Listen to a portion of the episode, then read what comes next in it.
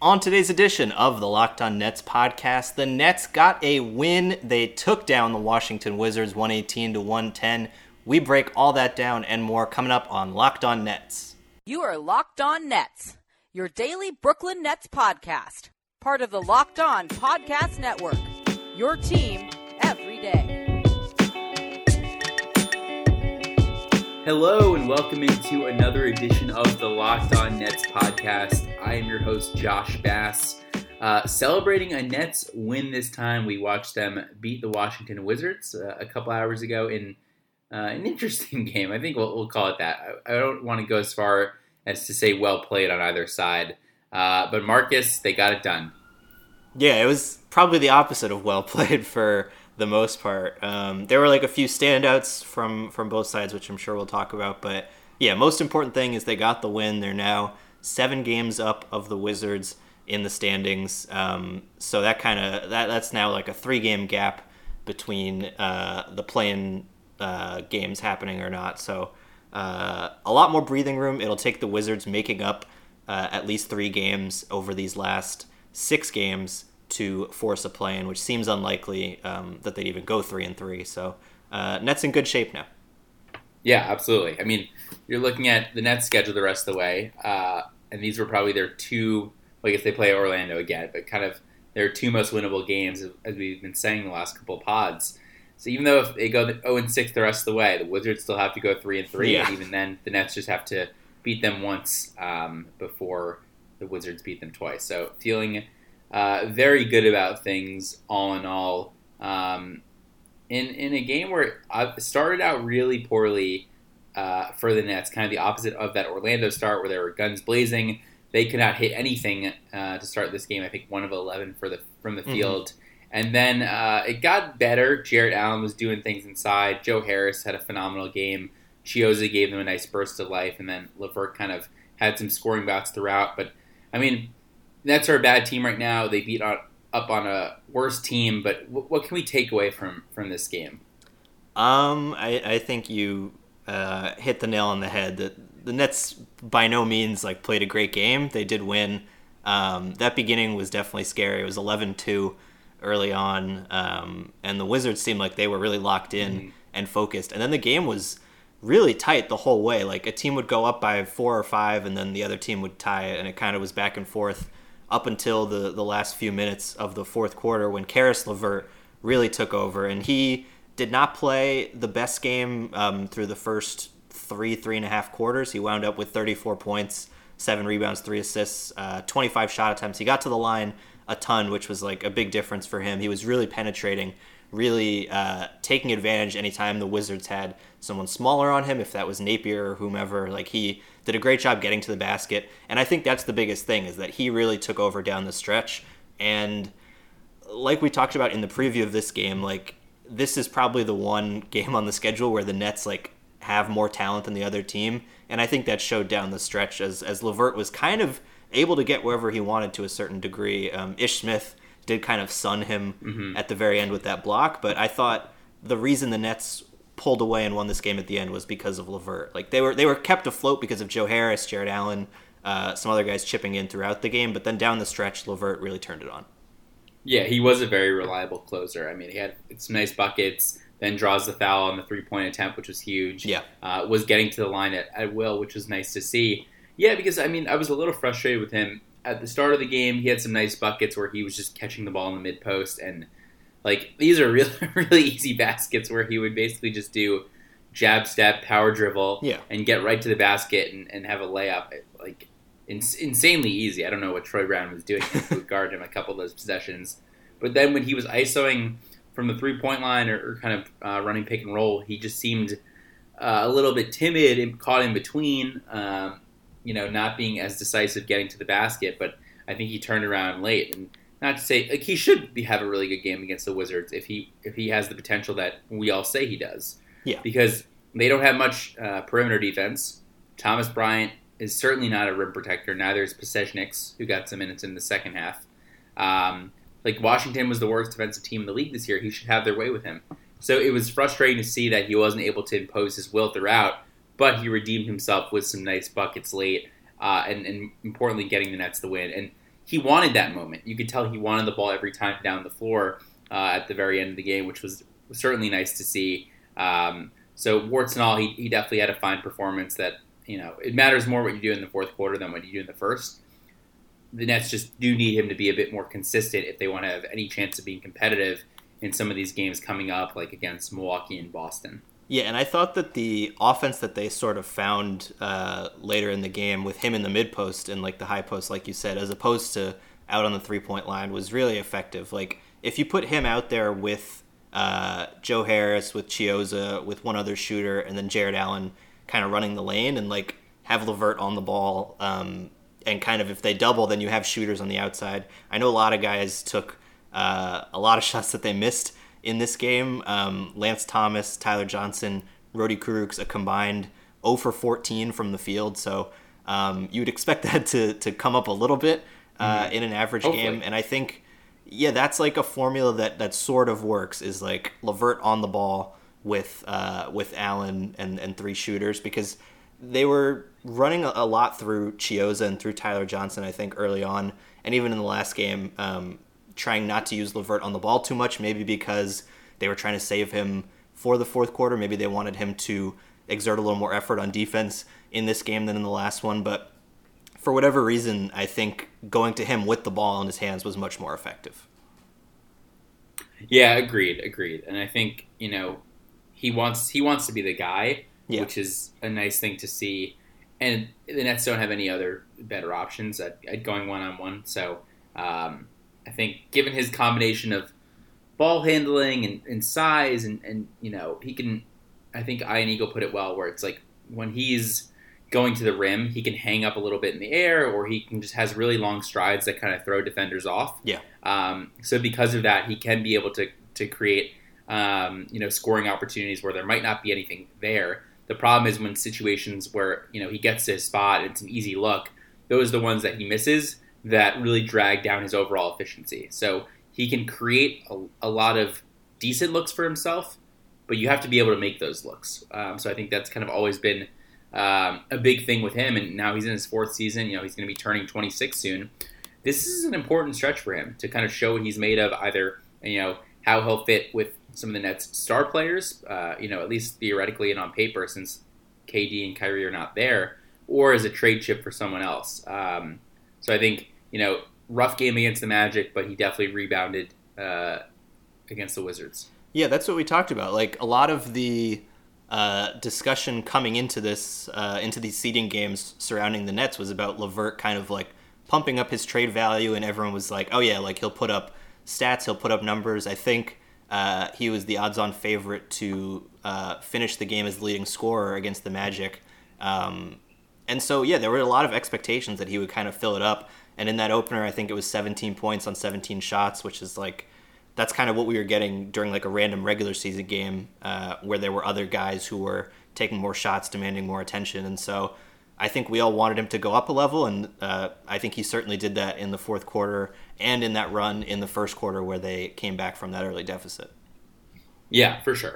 And I think like, I mean, no one's going to expect him to have good games against like Milwaukee, Boston, right, Clippers, because he's the Nets' only offensive option against some of these, you know, really stout teams. But like Sacramento, well, I mean, Orlando's a good defensive team, so it's tough. But like the second matchup against Orlando, Portland, I want to see him play well against those mid-tier teams, because he should be. You know, you can't just like, he did not have a good season, so this is a very important stretch for him. And I don't know. I think we'll see what happens over these next six games and the playoffs, and obviously had a nice series against the 76ers last year, which is why you and I were so excited for him coming into this season. It doesn't matter if you're a professional athlete, a stay-at-home parent, or you spend 8 hours a day in an uncomfortable office chair. Everyone needs support to make it through the day. Luckily, our friends at CBDMD have an amazing duo that can help you relax, regroup, and recharge for when life gets chaotic. CBD Freeze with Menthol is an award-winning product that offers instant cooling relief for muscles and joints in a convenient and easy-to-use roller or shareable squeeze tube. CBD Recover combines CBD with inflammation-fighting compounds like arnica and vitamin B6 to give you the support you need where it matters most. And to make it even easier to try this amazing duo of topicals and everything else that CBDMD has to offer, they're offering our listeners 25% off of your next order when you use the promo code NBA at checkout. Once again, that's CBDMD.com, promo code NBA, for 25% off your purchase of superior CBD oil products from CBDMD. But let's talk about a guy that I think really impressed both of us today, and that was Jarrett Allen inside. Yeah, he offensively was really aggressive and just kind of going at Thomas Bryant. I think maybe it was like Bryant's size, or maybe they were talking, I don't know, but there was like a lot of chippiness between them throughout the game. And to like knock Allen a little bit, like Thomas Bryant went off on the offensive end, and Jarrett Allen was giving him way too much space, both from the three-point line and then also from mid-range, just kind of letting Bryant shoot whenever he wanted. He finished with 30 points and 13 rebounds, but Jarrett Allen did a ton of damage on the offensive end, on the offensive glass. He had 5 offensive rebounds, 15 rebounds total, 22 points. He got to the line 10 times and made all 10, which is exactly what we were asking for him on the last podcast, where we were saying like he used to be a pretty good free throw shooter, and then for whatever reason he fell off. Seems to maybe have a bit of a rhythm now. I really liked his aggression, Josh. Yeah, I think the one play that stands out, like he's trying to dunk everything now. Yeah. But the play where he it was an and one where he was trying to dunk it, Thomas Bryant fouled him, so it basically the dunk went in and out, but then back in. That was a sick play. But yeah, I mean, with the free throw thing, like, yeah, I get it. It's not a sexy part of anyone's game to improve that. Yeah. But he should be back to where he was his first, like, season and a half. And this is a great sign because, like, the Nets did need those free throws because a lot of them weren't at the end of the game. It was kind of throughout the flow of things. Yeah. And if, you know, the times where it was a 3 to 5 point deficit for the Nets, if that's going creeping upwards to 5 to 7, then maybe things do change. And he was keeping them in the game. It was basically him and Joe Harris for those first 3 quarters, and then kind of passing it off to LeVert late. But yeah, he was a really, really good stalwart offensively. Had a nice block shot early, which led to them feeding him running the break with a nice layup where pass was a little low for a big man, but he caught it and finished in one motion, which was nice. But yeah, Thomas Bryant was a tough matchup for him. I actually would have liked to see them go to something maybe where if they had Kurucs on the floor with Allen at the same time, where Kurucs could guard Bryant because he's obviously more mobile, and then J.A. guarding Hachimura, who is not much of a three-point shooter, likes to mainly work out of the mid-post. So I think Ja could have made that adjustment a little bit. It was just a tough matchup for Jarrett Allen. Obviously, he doesn't have a ton of savvy perimeter defenders around him who are going to be like stunting out to Bryant to deter him either. So he was kind of left on an island a bit, but yeah, obviously those mobile three-point shooting centers can obviously hurt the Nets in significant fashion. And I think a lot of it was because Allen was kind of giving help, because a lot of the Wizards were kind of using their slight size advantage on the wing to get inside, and then when it's Allen and like Garrett Temple or TLC is the power forward, like the Nets don't really have a means of like getting a rebound very well, and so he kind of I think feels like he does have to crash in to help out on that end, but then that leaves Bryant open for kickouts. It was definitely a tough matchup, but yeah, I mean, the free throw attempts are what's evidence of the aggression in both him and LeVert. Like, obviously, I'm not expecting him to make 10 out of 10 free throws every game, but like the way he was putting his head down, like barreling into Bryant, like running the break, like getting ahead of guys in transition, that's what leads to the free throw attempts, and that is like an easy way to get points, like you said, and keep the Nets in it when a guy like LeVert is maybe struggling in the middle of the game. Yeah, no, I agree. I think like it doesn't go 10-10, but if he goes 7 or 8 of 10, yeah, that's huge. Especially because he's getting to the line that many times and he's not making those shots. Those are wasted possessions. So obviously you're getting the other team in foul trouble, but you still need to convert on the other end, which is something that we've been talking about with the Nets. We're just not good free throw shooting. Yeah, and it lets you get back on defense and like set up your defense. Exactly. You're not like trying to run back in transition. It's just like for a team like the Nets who's like going to struggle to get offense and who is not going to have the best defense even when they're set, like it makes a ton of sense. Yeah. One other thing on Thomas Bryant, I actually loved. You mentioned kind of that it was getting a little chippy between him and Allen. Like he really, really, really wants to secure the 8 seed, or at least have a chance at it. and it showed, and it was freaking awesome. When he was headbutting the stanchion, that was intense. Like one play at the end of in the first half, I think towards the end, where like he might have gotten a big and one where the Nets were starting to take back momentum, and he was just like jazzed up. Like it was very fun to see, actually. Yeah, he drew a charge at one point on I think LeVert towards the end of the quarter, and he was just like really fired up. I mean, there were plays where like he would get a dunk, Nets called timeout, and he's just like, everyone goes to the bench, but he's still like staring at the basketball, like intimidating the ball. He was really fun to watch. I'm excited to see what he can do going forward with maybe with Beal, I guess, and with Wall. Yeah, no, for sure. The Wizards definitely have something in him. I think he was a second-round pick, and I guess in his third season, and pretty good find from them. I mean, he had a nice year this year, a good season last season as well. So I think if they could pair him, maybe it does end up being Hachimura, but someone who's a more kind of mobile defensive four that can protect the rim a bit, even if they don't have the best offensive game. That could be an interesting pairing with Wall, and if they do keep Bradley Beal as well. So the Wizards have some good things going on. Someone who might not have as bright of a future as Thomas Bryant is Lance Thomas. Marcus only played 10 minutes this game, starting both the first and second half, and then not making an appearance in the rest of the half. You think this is going to be a consistent theme, or do you think Doc just I didn't get the point of it. It reminded me of like when the Thunder would have like Kendrick Perkins out there at the start of games. Nets would have Keith Bogans or something like that. Yeah, it just felt like, I don't know, maybe because he's like such a good teammate and good character guy, they're like, all right, we'll give you a few minutes, like you can start. But like TLC and Kurucs are doing a great job. Either one of them could be starting.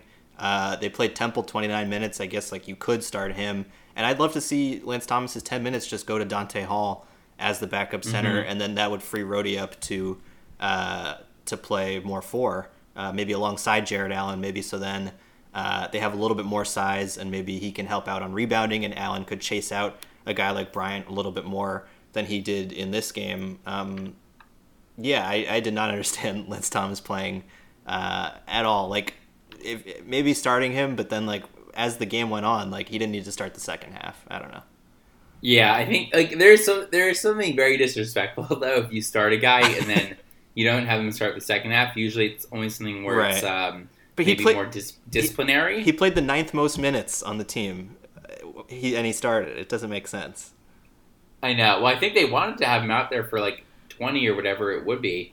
But he was just so bad he started the first half where they're like, oh, God, like we have no energy with him in there. And like Kurucs, he had some sloppy drives and turnovers, but he also did some things well. So, he's a lot of negatives, but he has some positives. Where Lance was just a good amount of negatives also. So I don't know. I don't think he'll be starting next game. I would be surprised if he was, because it's not like the Nets have anything invested in him. They signed him like a month ago, so who cares? And you do have a bunch of these guys in the Nets like playing a ton of minutes. Yeah. LeVert 39, Allen 38, Harris 37.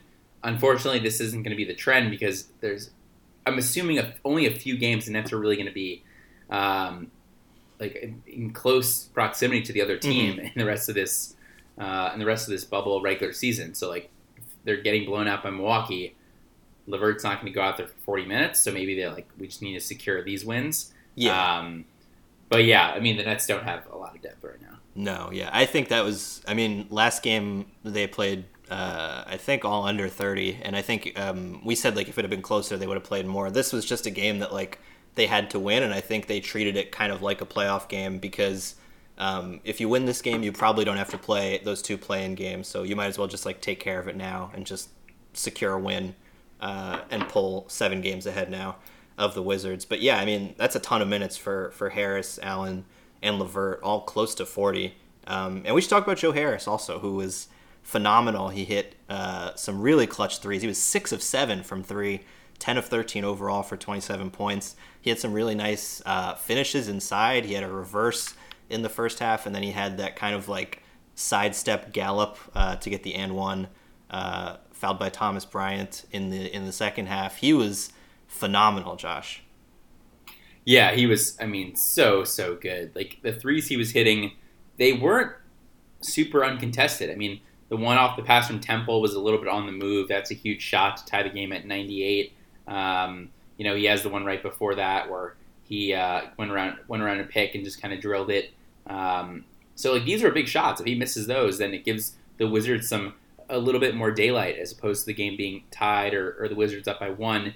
Now they're up by 3 or 4. So, you know, these were huge shots. And I think the one thing you can say about Joe Harris, though, is that his driving game, especially when he knows the other team doesn't have a rim protector there, he's going to feast on that because he's so smart and crafty and knows how to use angles and his body. Yeah. So he can get the 2-point shots he had were really, really ones that he was able to create himself and by just knowing the spacing and had pretty easy finishes just because he's not afraid to go in there.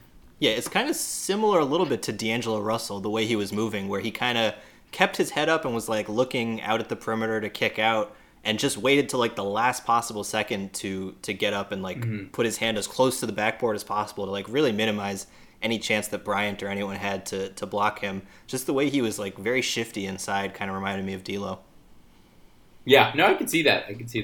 He's definitely a very smooth player. And I think it's just like becoming more and more evident, especially as you have guys like other wings on the team that are going to be around next year, like a Garrett Temple, who's just been in a huge rut shooting the ball basically since after the start of the season. So like maybe since December onwards, they need the one guy that is a pure knockdown shooter from a role player perspective and can obviously do a lot more. Like the Nets just need to lock him up this offseason. Yeah, that should definitely be a priority. I would be very upset if he was not on the Nets next year. Yeah, I think he wants to be. I do too. I mean, his niece was in the Where Brooklyn At. Did you notice that? And it seemed like, I don't know, his family, they were like, we missed watching the Yes Crew. I don't know. I'm like maybe reading a little bit too much into that, but it felt like his family like kind of supports that the Nets like gave him a chance and whatnot. So I don't know. Maybe he's like extra loyal to the team. I think so. I mean, he probably could have gotten more than 2 years, $16 million on the open market when he had free agency a couple years ago. Mm-hmm. So I think he likes what they're building there. And yeah, I mean, he's had when the Nets picked him up from the Cavs, his career was not. You cannot guarantee that he would be in the league in the 2019-20 season. And he has carved a beautiful role for himself on this Nets team. Obviously, any team would be very lucky to have him, but I think he likes what Brooklyn has built and the way that they've taken care of him. So I would be very surprised if this can't get done, especially, you have to imagine the Nets are going to offer something that's pretty reasonable from a contract perspective compared to what he would get from the open market. So I think that's going to be a huge, huge priority in the offseason for these guys. But yeah, he was great today. So much fun to watch. Rockauto.com is a family business serving auto parts customers online for 20 years. They have everything from engine control modules and brake parts to tail lamps, motor oil, and even new carpet. Get everything you need in a few easy clicks delivered directly to your door. The Rockauto.com catalog is unique and super easy to navigate. You can quickly see all the parts available for your vehicle and choose the brands, specifications, and prices you prefer. Best of all, those prices at Rockauto.com are always reliably low, and the same for professionals and do-it-yourselfers. Why spend up to twice as much for the same parts? Go to rockauto.com right now and see all the parts available for your car or truck. Write Locked On in their How Did You Hear About Us box so they know we sent you. Amazing selection, reliably low prices, all the parts your car will ever need, rockauto.com. Another guy who, I love seeing play today, who we didn't get to see down the stretch and was a little disappointing that we didn't, Chris Chiozza. Yeah, he did not get the start, first of all, we should mention. It was Tyler Johnson who started, and I think it made sense. Josh, you and I were texting about it beforehand. I think they wanted a little more size defensively and then also just to kind of build up maybe an early lead, which did not work out. But having that size and then using Chiozza's energy off the bench as kind of a spark plug, that part did work out. He was a little sloppy early on. He got hit on the back of the head at one point, which maybe threw him off at the beginning because he was a little hectic. But then once he settled down, pushing the pace like we said, 14 points, 6 assists, really efficient shooting, 6 of 8, made a couple of threes. He was really the other guy, along with the three that we would expect, Harris, Allen, and LeVert. He was the only other guy who really showed up in this game, and he did a really nice job of kind of holding the fort when any of those other guys were out. Yeah, I mean, he's another guy that can create something out of nothing just because he's so fast. I mean, like, it's crazy. He's just racing down the court. But I thought he had a couple of really nice finishes, which, I mean, for his size, I get you're not going trying to finish against like Rudy Gobert or Anthony Davis, but these are 7-foot NBA players. And, I mean, he's my height. He's 5'11". He's like, his body control when he gets to the basket is so good. And he's able to create a nice little advantage and open up other things in his toolkit because of his speed. Obviously, he was hitting the spot-up three today, which was good because he wasn't hitting that against Orlando, and he needs to do that to be an effective player. But I loved his energy. I like his ball pressure as well. Really fights to get over picks, which is not super common on this Nets team, unfortunately. So I really like what he can do. I actually thought, like, I thought Tyler Johnson did a nice job last game, so I was like, okay, I don't know how I feel about him getting to the starting lineup just because I want to balance things out a little bit more because the Nets do have their two main creators, and Caris and Joe, already in the starting lineup. But I thought Chiozza did mix nicely with some of those guys like a Kurucs and TLC, guys who can, you know, play a faster pace. So he's like, Joe Harris can play up tempo, but it's not really his game. And LeVert really likes to play methodically, so it's not a great fit. And you can have a guy in Tyler Johnson who, you know, can take some tougher assignments from a guy like LeVert because, you know, Johnson can make really makes his bread and butter on the defensive end. He certainly wasn't doing it on offense tonight, so it did work out well for Jacques Vaughn. A nice coaching move by him. Yeah, and I think that's a really good point that you said about his fit with those guys off the bench in terms of pushing the pace because, yeah, I mean, that's exactly the way that a guy like Kurucs wants to play. TLC, the same thing. And, yeah, I think when he plays. Yeah, I think if one of those guys winds up starting at the four, maybe then it makes more sense to bring Chiozza back into the starting lineup. I don't know. How do you feel about that? Yeah, it's tough. I think when Chiozza is playing well, I think it makes sense to stagger him and Caris. Yes. Because he can create a lot of stuff. But I don't know. I don't have a read on Tyler Johnson enough yet to really see where he fits. But I do want Kurucs at some point to play with, you know, Caris, Joe, and Allen, because like that's where we're going to get the most information on how he fits with like good players who will either be on the Nets team this year or guys of their ilk and caliber will be on the team next year. Like, we're not going to get a ton of information when he's playing alongside, you know, Chiozza and you know, Dante Hall and TLC, as much as that sucks, but it's just kind of the truth. I do want to see how he meshes with some of those other guys, but you know, with Chiozza, I think let's stick with him on the bench as kind of that spark plug role where he has the keys to the offense. He's not worried about, you know, deferring to others. He's going to get them involved naturally and then just see how things progress from there. Yeah, I think that makes sense. And I liked he played 21 minutes. I think that's about right, just because of how much energy he seems to be exerting. If you want to, like, maximize that, I think keeping him around that minute limit is probably a good thing. Yep.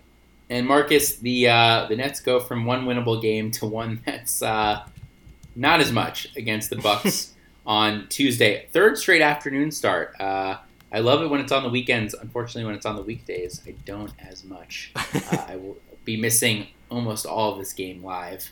But how do you feel about it going in? Yeah, I'm curious to see what happens in tonight's game between the Bucks and the Rockets. We're recording this before that happens, because if the Bucks win, I think they clinch the 1 seed. So maybe that next game is a chance for them to rest guys and then kind of ramp things up towards the playoffs after that. I don't know. If they lose that Rockets game, then with the way that the Raptors played against the Lakers, you kind of want to secure that. So they probably go all out against the Nets. So I don't know. We'll see. But in terms of them actually winning, I don't see a ton of hope unless, again, the Bucks are resting players. But I don't know. It'll be a good test for LeVert to go up against some great perimeter defenders on the Bucks, and with Brooke Lopez, a great interior defender.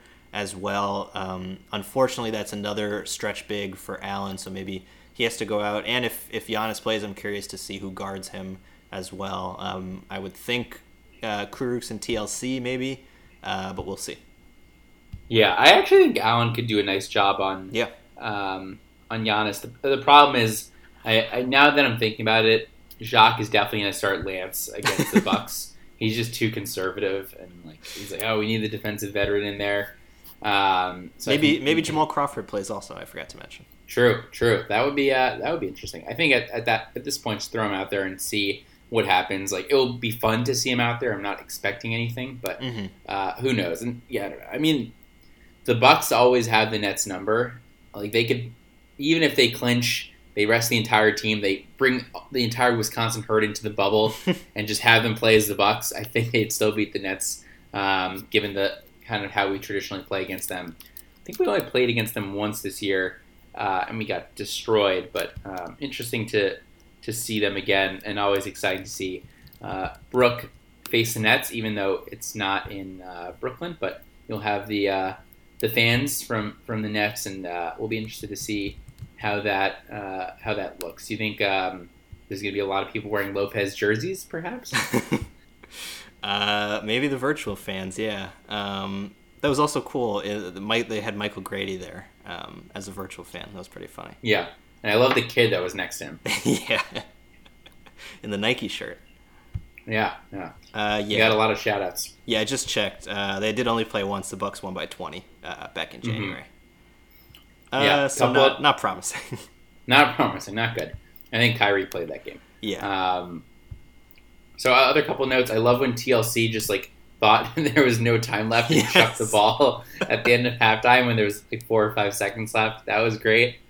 And then all of the Chiozza cheese references by Ian Eagle as he was tormenting the Wizards. They showed the virtual fans at one point, right after Ian had said one of those, and a lot of them were laughing, which I thought was funny because usually a crowd at a game isn't listening to the broadcast. They don't react to that. But I enjoyed seeing the cutaway to the fans laughing at Ian's comment. That's the one thing I wish they would do more if we ever get back to normal and are allowed to go to sporting events. Because when you go in the concession stands, you get to hear the announcers. Yeah. But especially the Nets have an incredible broadcasting team. I want to hear them as I love Allie Love and Team Hype during commercials also. But I don't know, it's just not the same. And then I love club music also, but I don't need to hear that just constant during the Nets game. So I would. One more. That just reminded me. There was one play, I think it was in the fourth quarter. It was tied with maybe 5 minutes left. And all of a sudden the instrumental of Numb/Encore just started playing. And I was like, that just did not fit. It was the da-na-na-na. And I saw Joe Harris running around a curl. And I was Encore. Do you want more? Yeah, there's been some weird stuff happening during all this. But yes, also I love it at Yankees games when you go into the concourse or concessions and you hear John Sterling announcing the game. It's just great. Mm-hmm. So that might be something to experiment with. I think it would be very well received. Who doesn't want more Ian Eagle? If you want more at Locked On Nets, go ahead and follow us on Twitter at Locked On Nets. You can follow myself at jmbass_. Marcus is at Marcus Bearhall. Subscribe to the podcast, rate us, review us. I hope what you are liking what we're doing during this NBA bubble restart. I think we're having a lot of fun with it. I've been really enjoying the games. I don't know about you, Marcus, but it's been awesome. They're on constantly. It's great. I know. Nothing better. So until next time, we'll be back in your ears soon. Be well. Bye.